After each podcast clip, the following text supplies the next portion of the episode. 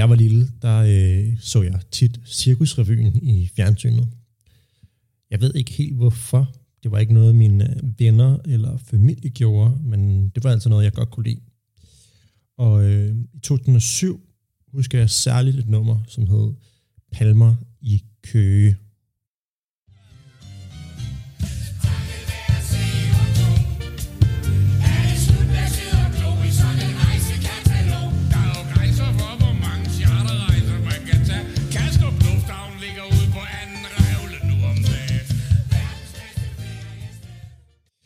Du ikke lige kunne tyde, hvad de sagde her, så siger Ulf Pilgaard på et tidspunkt, der er jo en grænse for, hvor mange rejser man kan tage.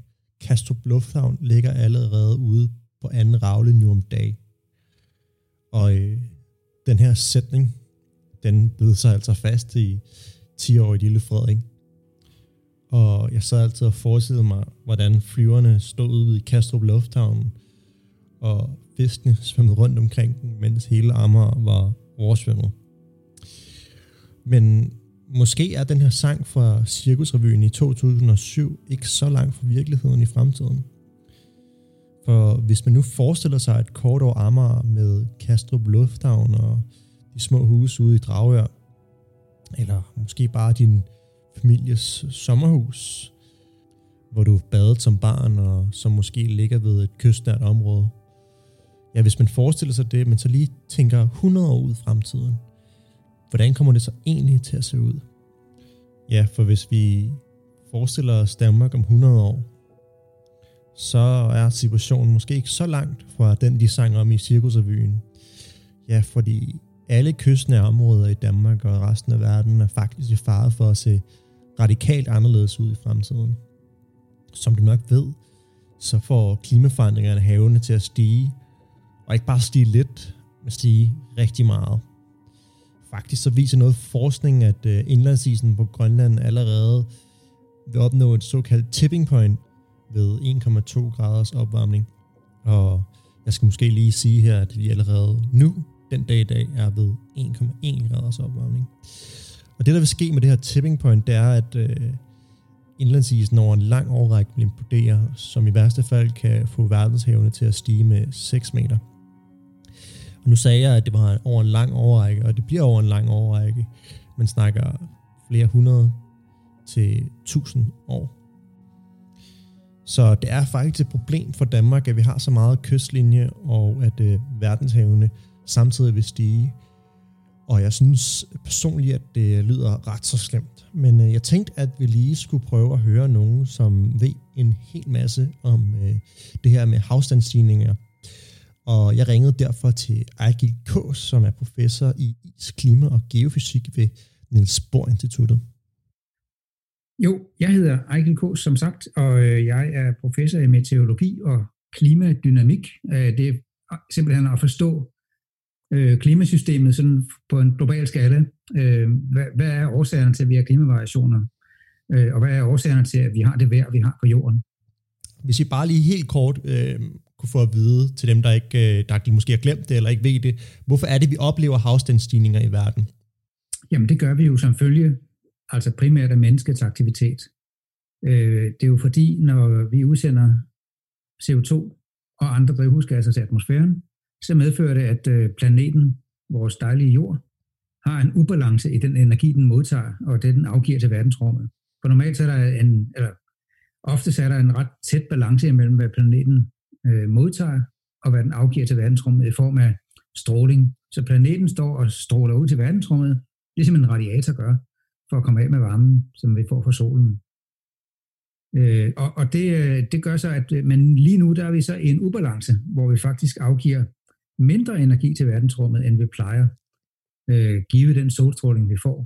Og det vil sige, at når vi afgiver mindre varme til verdensrummet, så øh, er planeten i, i energimæssig ubalance, og derfor stiger temperaturen gradvist. Og det medfører så, når vi snakker havniveaustigninger, at øh, der, en, der, der er simpelthen ophobes med energi, både i verdenshavene og, og alle andre steder. Men øh, specielt i verdenshavene, fordi det medfører så, at øh, når, når havet bliver varmere, det ved de fleste måske godt, men atmosfæren bliver i hvert fald varmere, når man, øh, den udvider sig, når man, når man opvarmer den, men det gør, det gør havet også. Så, så når det gælder havvand, så vil det simpelthen udvide sig, når det bliver varmere sådan helt generelt. Øh, I hvert fald ved de temperaturer, vi har på jorden. Øh, og det, øh, det medfører så, at havet stiger selvfølgelig, når, når havet udvider sig. Så det er den ene grundårsag til, at, øh, at øh, havet stiger. Den anden er selvfølgelig, at der er en masse is og sne, der smelter, og der er også noget permafrost, der bliver opløst øh, og bliver til vand. Øh, og det alt sammen især is og sne, der smelter i gletsjer rundt omkring på jorden, og også på Antarktis og i Grønland. Det gør så, at havet stiger. Ja, øh, og det er jo et, kan man jo sige, et problem for, for lande som, som, som Danmark med en stor kystlinje, i hvert fald hvis vi ikke forbereder os øh, på det. Og, og, og det lever jo meget til at sige, altså de scenarier, vi kigger ud i nu, øh, hvis vi fortsætter vores nuværende udlændinger, vil det have nogle konsekvenser for, for kystlinjen i Danmark og, og for Danmark i det hele taget? Ja, det vil det øh, med garanti. Spørgsmålet er, hvor store de ændringer bliver. Det er der stor usikkerhed omkring. Mm-hmm. Øhm, altså det er jo sådan, at, øh, at øh, de, de scenarier, der ligger fra for eksempel det IPCC, det internationale klimapanel, øh, de, de, de, de ligger jo sådan ret usikkert omkring sådan 40, 30-40 40 cm op til over langt over en meter. Så det er et kæmpestort øh, spand af usikkerhed, der er inden for de næste 100 år. Øh, men altså, uanset hvad, så vil det påvirke kysterne lokalt, øh, og, og også øh, i hele landet som sådan. Altså simpelthen fordi, øh, at hvis, hvis havet stiger for eksempel en halv meter eller en, eller en meter, så er det klart, at det vil påvirke det lokale kystforhold rigtig, rigtig meget. Så der er mange steder, hvor man vil have øh, problemer med øh, storm, når der er stormfloder, som jo kommer oven på de generelle øh, stigninger øh, så, som så vil blive meget værre, end de er i dag. Nej, jeg tænker, hvad med, hvad med ude på, på Amager, at, at, at de diger, der ligesom ligger derude, er, er de høje nok i forhold til, til de, de klimaforandringer, vi vil se i fremtiden? Altså lige nu er de nok. Altså mm. det, det er faktisk, øh, nu snakker du Vestamager hele vejen rundt ja. om dernede, hvor man... Ja, øh, lige nu er de nok høje nok, men altså det er rigtigt nok, at øh, også der, der skal man være opmærksom på, at man måske har undervurderet, hvor store stormfloder kan blive mm. fra, øh, fra Østersøen. Øh, især når man lægger de globale, globale havniveaustigninger ovenpå. Så, så det vil være noget, man vil være nødt til at vurdere løbende. Så selvom havstandsstigninger godt kan gå hen og blive et problem over tid, så er det måske i virkeligheden mere stormflod, som vi skal bekymre os om her i Danmark.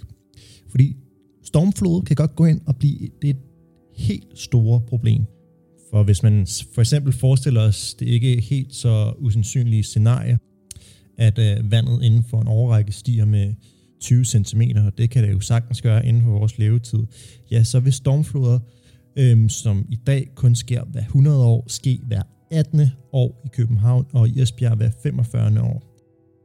Det vil altså sige, at vi kunne opleve nogle ret så store oversvømmelser i København, hvor at kendte bygninger og bygningsværker som metroen og øh, Amager Centeret eller Amager Værket kunne blive oversvømmet under øh, en stormflod. Men desværre er 20 cm i havstandsstigninger nok lidt lavt sat. Man vil nok opleve større havstandsstigninger, også selvom der er forbundet ekstremt meget usikkerhed med, hvor meget havene vil stige, så kan vi nok godt regne med, at der inden for vores levetid i hvert fald vil komme mere end 20 cm, også i Danmark. Det vil altså betyde, at øh, de stormflode, vi oplever nu, altså vil blive ekstremt meget værre i fremtiden. Og mange kan måske godt huske nogle af de ekstreme storm, vi allerede har oplevet nu. Vi snakker stormen Bodil og øh, Allan, hvor vi altså fik en masse oversvømmelser i områder omkring øh, Jyllinge og øh, Roskilde. Og de steder, som i særdeleshed er udsat i Danmark, er de indre danske farvande, hvor man måske ikke har været så opmærksom på, at der skulle diger og kystsikring til. En, der også har været i vælten med at udtale sig om kystsikring og Danmarks fremtidige kystsikring, er professor ved DTU, Carsten Armberg Nielsen, som tidligere har udtalt til Zetland, at øh, Danmarks kystsikring og Danmarks nuværende planer for fremtidig kystsikring ikke er god nok, og at vi i virkeligheden burde lave nogle meget mere udførlige planer inden for nuværende folketingsår. Altså, jeg er Carsten Ambier Nielsen, jeg er professor på DTU Miljø og øh, har er Dr. Tech i øh, klimatilpasning og har en doktorgrad, der handler om klimatilpasning. Yes, og øhm, vi ved jo, vandene omkring Danmark kommer til at stige, men øh, mener du, at der bliver gjort nok på at forberede os på den her udvikling? Altså, det er svært at sige. Altså, man er begyndt at, at forberede sig, men, øhm, men i forhold til, hvor stor en omstilling det er, så kunne jeg da godt tænke mig, at det gik lidt noget hurtigere, end det gør. Og hvordan tænker du hurtigere her? Altså, man har, man har givet kommunerne ansvaret for at løse en opgave. Og øh, det har de rigtig svært at gøre. De, har, de øh, mangler faglig viden, de mangler øh, ofte også medarbejdere, de er usikre på, hvordan man framer opgaven. Det er en kæmpestor og enormt besværlig opgave, og at løse den på kommunalt niveau er, er, er simpelthen svært. Men, øh, men mener du, at, at de diger, vi har i Danmark nu, øh, også vil kunne øh, modstå de stormflod, vi vil se i, i fremtiden? Nej, overhovedet ikke. Øh. hvilke, hvilke, det, det, hvilke mangler vil der være ved dem? Altså, øhm, hvis vi kigger på, hvor de store diger i Danmark er, så er de bygget for at beskytte de værdier, vi havde i, i forbindelse med den sidste store stormflod. Det var 1872. Det er den gode, fede landbrugsjord nede omkring Lolland Falster, som bliver beskyttet. Øhm, I dag vil vi jo nok sige, at der er større værdier på spil, hvis man går ind og kigger på, øhm, på øh, det byområde, der ligger fra Køge og så op til øhm, op forbi øh, middelalderdelen af København. Øh, så de skulle, det var dem, der skulle have dierne. Det var, øh, jeg vil ikke sige, at, at Lolland Falster ikke skulle, men, men øh, der, i hvert fald så er der en mangel der på nogle diger, der mangler, øh, og hvor man mangler at finde ud af, hvor, de, hvor skal de være, hvor høje skal de være, hvem skal finansiere dem. Og, og som, ja. om, som, som du sagde før, så er det lige nu op til kommunerne at finde ud af det her, ikke sandt? Jo. Så, så vil det i virkeligheden være bedre, hvis, hvis man ligesom fra national hold gik ind og, og, og lavede en, en strategi øhm, i forhold til kystsikring og, og dige og diger i, i fremtiden, og, og hvordan så du øh, hvis, og hvordan så du sådan en her strategi, strategi skulle udføres, hvis det var? Altså, man kan sige, det jeg kan sige om, om organisationsform, det er at sige, at en stormflod rammer en tredjedel af Danmark ad gang. Enten rammer det det sydlige øh, farvand inden for Østersøen, eller også så er det de indre farvand, eller også så er det Vesterhavet.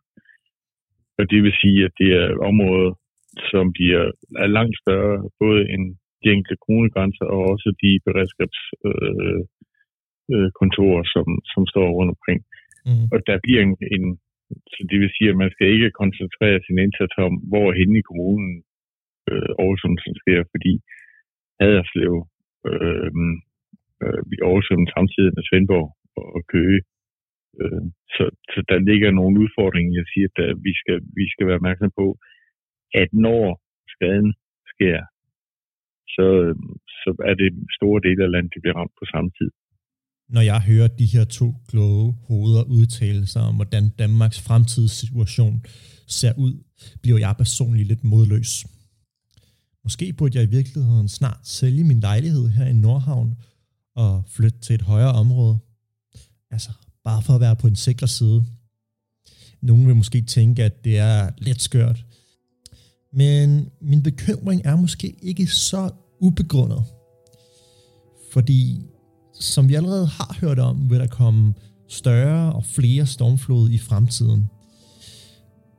Men der er også en anden fare, der lurer lige i horisonten. Og den bliver populært sagt kaldt Dommedagsgletsjeren. Og den her Dommedagsgletsjer, den ligger nede på en arktisk og fungerer som en slags prop, der holder en stor mængde is tilbage. Og nogle forskere har altså bemærket, at øh, det vand, der er nede under den her dommedagsgletsjer, er varmere end man troede, hvilket øger sandsynligheden for, at den brækker af. Og hvis den først brækker af, så vil det udløse en dominoeffekt, som kan få verdenshavene til at stige med 2-3 meter inden for en tidsramme, der er 10-30 år. Det er altså en væsentlig kortere tidsramme, end den man normalt opererer med, som er 100-1000 år. Noget andet hyggeligt ved den her dommedagsgletscher, det er, at der er en masse ting, forskerne ikke ved om øh, gletsjeren her. Man ved for eksempel ikke, hvornår man ligesom vil opleve et tipping point, det vil sige, hvor varm jorden skal være for, at øh, gletsjeren brækker af. Det vil sige, at det gælder selvfølgelig om at holde temperaturen så langt nede som muligt, for at vi ikke øh, oplever et scenarie, hvor havstandsstigningerne sker meget hurtigere end forventet. Men selvom det her nu skulle ske, og lad os forestille os worst case scenario, vandet stiger mere end vi forventer, gletsjeren brækker af, og det hele er noget lort, så skal vi stadig huske, at vi har en del år til at reagere på det her. Vi snakker 10-30 år. I worst case scenario forhåbentlig har vi længere end det. Og der tænker jeg særligt på et citat, Jordan Belfort sagde i filmen The Wolf of Wall Street, hvor han blev spillet af Leonardo DiCaprio. I'm not ashamed to admit it. When we arrived to prison, I was absolutely terrified. Buffett, on your feet. But I needn't have been. See, for a brief, fleeting moment, I'd forgotten I was rich. And I lived in a place where everything was for sale. Wouldn't you like to learn how to sell it? For som Leonardo DiCaprio siger her, så skal vi huske, at øh, vi er rige. Vi er rigtig rige i Danmark, og vi kunne højst sandsynligt godt overkomme selv et worst case scenario, hvor vandet stiger hurtigere end forventet. Vi kunne godt bygge diger og sikre vores kyster relativt hurtigt øh, i forhold til andre lande. Og det er også noget, som Ejgil Kås nævnte, da jeg snakkede med ham. Og igen, men det er igen noget, der ikke sker sådan, så havet stiger en meter inden for et år eller to år. Mm. Det, det er en proces, hvor man vil erkende, hold da op, der er noget seriøst i gang her. Vi må gøre noget. Det er lige så seriøst som coronakrisen. Vi må, vi må bygge dierne højere alle steder rundt om Danmark. Vi må flytte øh, Svendborg, vi må flytte Forborg, øh, Kolding øh, op i landet, og i hvert fald de dele af byen, der ligger langt ned ved, nær ved kysten. Og det, og det er klart, det er nogle kæmpe personlige omkostninger for mange mennesker, men det vil være muligt uden dødsfald i princippet. Ja. Så det du siger er i virkeligheden, at, at vi i Danmark, grundet at vi er en relativt velstående nation, og det sker over en, en lang overrække, også selvom vi vil opleve vandstandsstigninger op mod øh, et par meter, godt vil kunne håndtere det. Men hvad så, hvis vi snakker ud i verden, vi snakker Bangladesh, vi snakker ja, andre mindre velstillede områder ude i verden, altså hvordan vil de her vandstandsstigninger påvirke dem? Jamen, der er det jo en helt anden sag. Der er det, der er det meget mere øh, livstruende for, for mange områder. Øh, med, mindre, med mindre vi øh, ligesom får udviklet verden øh, økonomisk og velståelsesmæssigt øh, på samme måde, som vi har hos os, eller noget, noget der ligner i hvert fald. Øh, ja, så er det, at det helt korrekt, det er, så er det virkelig et problem. Altså, hvis det gælder sådan med, med, med at true livet øh, fra dag til dag, der, der, som sagt, der er vi ikke så truet hos os, men det kan man godt være andre steder, på, altså i hvert fald, hvis, det, hvis der kommer nogle pludselige havniveaustigninger, som vi ikke har set før. Som Ejkel K. så rigtigt siger her, så vil verdens fattige lande altså have sværere ved at håndtere havstandsstigninger. Også selvom de her havstandsstigninger kommer inden for en overskuelig periode, altså 50-100 år.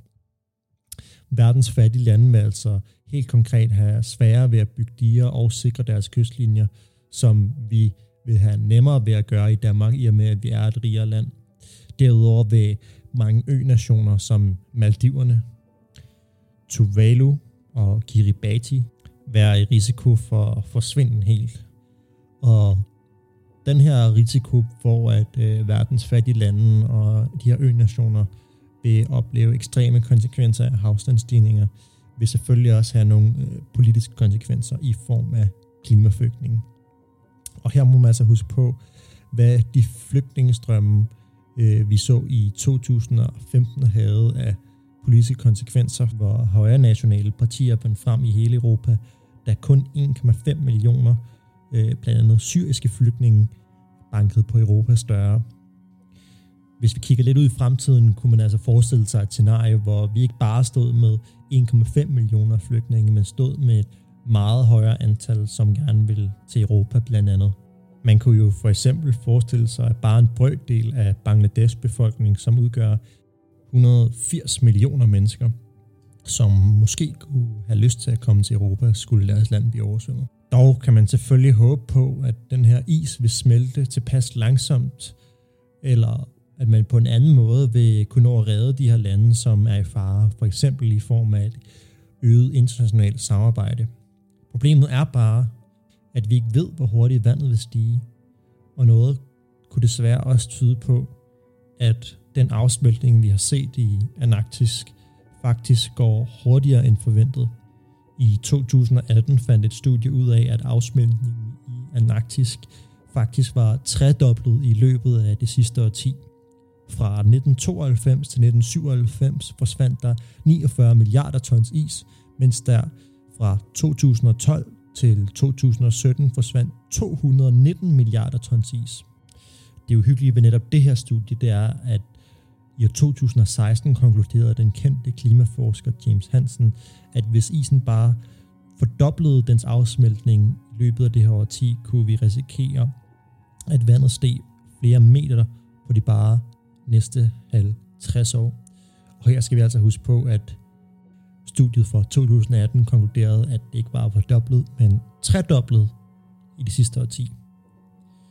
Så hvis James Hansens konklusion eller forudsigelse holder stik, så kigger vi altså ud i en nær fremtid, hvor vandet stiger relativt meget mere, end vi hidtil har forudset. Overordnet kunne man sige, at vandet vil komme, og det vil ramme alle lande og alle steder. Nogle mere end andre, men stige det ved det. Så da Cirkusrevyen i 2007 sang om Kastrup Lufthavn under anden revle, så var deres joke måske i virkeligheden mere en spot om end en joke. For vi går en usikker fremtid i møde. En fremtid, hvor der er en masse variabler, vi ikke kender, og en masse konsekvenser, vi heller ikke kender endnu. Men heldigvis, så kan vi stadig nå at handle, og fremtiden kan nå at reddes, hvis vi altså handler nu.